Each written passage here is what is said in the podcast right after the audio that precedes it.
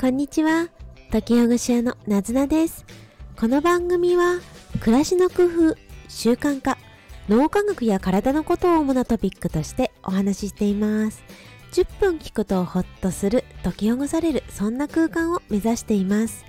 皆さんが工夫なさっていることや感想をコメントや TwitterX でお待ちしています。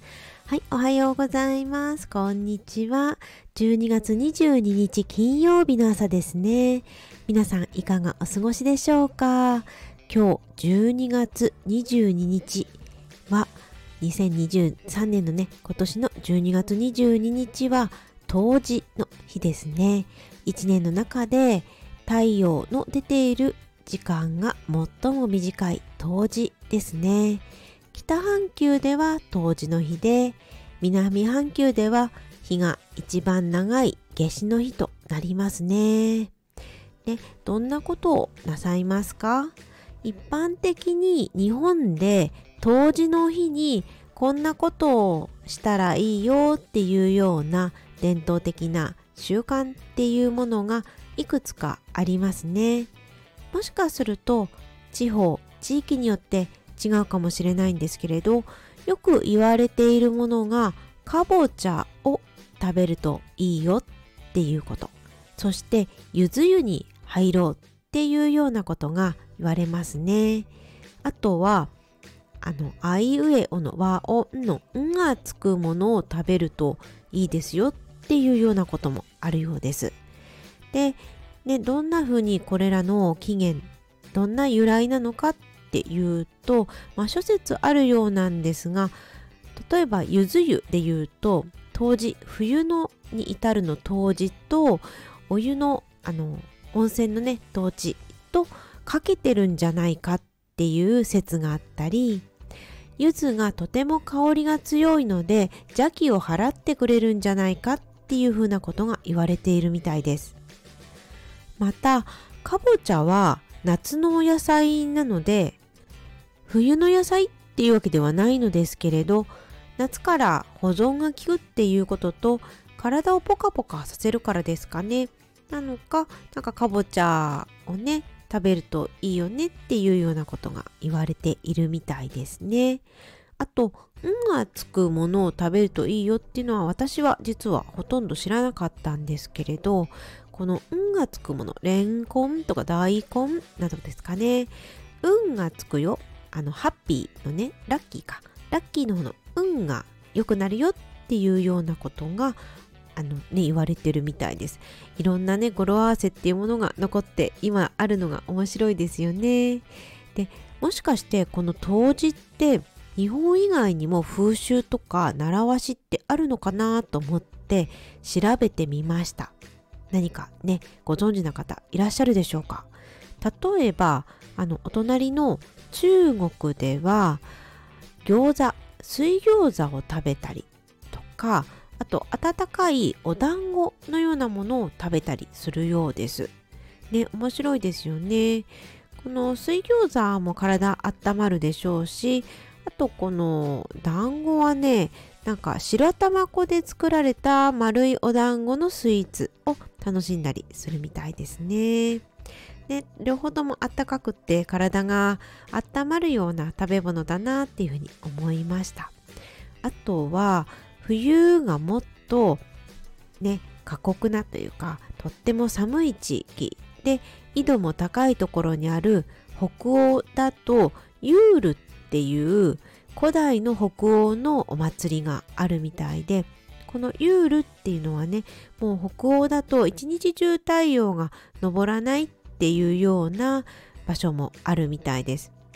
でその間に木の幹を燃やしてで太陽の復活を祝う儀式っていうのを行ったというふうに言われてます。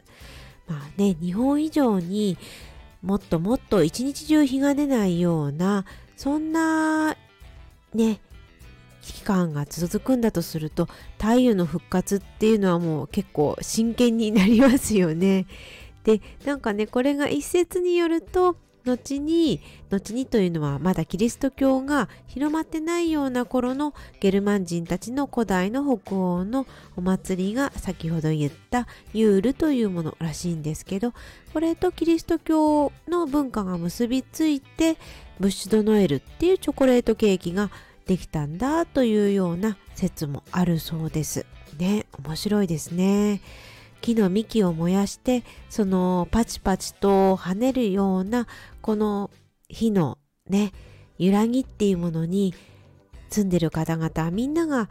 じーっと見てるそんな姿がなんか感じられるなっていうふうに思いました。それからあと中東だとねえー、中東とかイランのあたりですとこれまたなんかねお祭りのようなことをしているようでこれもですね日の長さとかポジティブなエネルギーが復活する一番日が短い同時からだんだんと日が長くなっていくポジティブなエネルギーっていうもの復活を願うためのお祭りっていうものがあるそうです。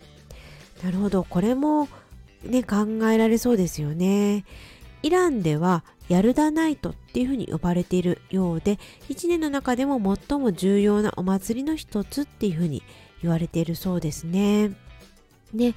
確かに1年の中で最も日が短い陰陽の世界で言うと陰が一番多く支配していて陽が一番弱い状態でも陰極まればまた陽の状態がねそちらに転じていくっていうような考え方がありますからですからねただただ暗いとかそういったことでもなくって復活とか回復っていうようなパワーがありそうな気がしますね。でこれを踏まえて私だったらどんなことをするかなっていうことを東洋医学の本をね見てみたり、まあ、書いてあってることから考えるとまあまずはお風呂にしっかり浸かることかなっていうふうに思います。体が冷えやすくなっているのでなのでお風呂の浴槽にしっかり使うこと。まあ、ゆず湯はね、好きだったらやってみてもいいですし、ちょっとピリピリとする感触もあったりもするので、必ずしもゆず湯じゃなくてもいいかもしれないんですが、少し塩を入れたりして、で、なんかデトックスを楽しむっていうようなことをするといいのかもしれないなっていうふうに思いました。あともう一つが、ツボを押してみるのもいいんじゃないかなというふうに思いました。このツボってね経絡っていうんでしょうか。これってすごく手軽にできてで気持ちよくってさらに体の血流であるとかリンパの流れが良くなったりとか何かいろんなねいいことが起きそうだなっていう気がしています。一つあのツボの場所の紹介をすると合谷というツボがありまして手のひらの手のひらというか手の、ね、甲の方に当たるんですが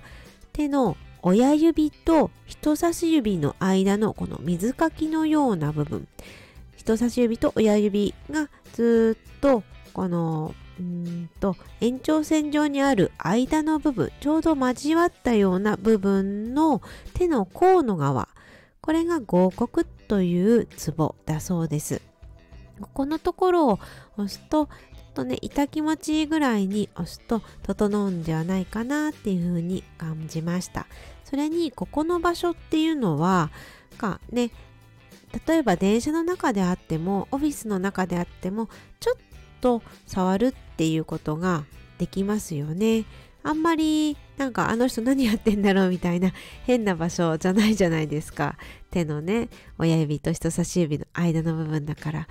からなんかちょっとした休み時間であるとか移動時間に少し痛気持ちいいぐらいな感じで押してみるといいんじゃないかなって思いました。ハンドマッサージにもなりますし当時の寒い時期に体をねこの陰極まっている体っていうものを大事にしてあげてそれで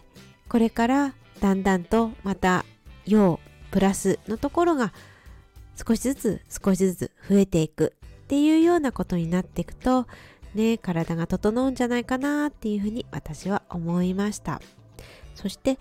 ね、これからどんどんとその陰陽の世界で言うと少しずつ少しずつ陽の部分が増えていく。日が長くなっていく。少しずつ少しずつ日が長くなっていく。まだまだ寒いけれど日が少しずつ長くなっていく。となると吸収するであるとか新たに覚えるとか新たなことを始めるっていうものに向いてるかもしれないですね。今までだんだんと減らす少なくするっていうようなことに向いていたかと思いますがこれからは新たなことを始めたり今までとはちょっと違うやり方をしてみたりさらに追加したり蓄積したり継続したりっていうことが自然と向いてるんじゃないかなというふうに私は思っています。私自身も新たなことを来年に向けてしてみたいですしまたこのようにお話ししている音声の配信もできる限り続けていけたらいいなっていうふうに思っています。聞いている皆さんはいかがですか？当時の日にどんなことをしましょうか？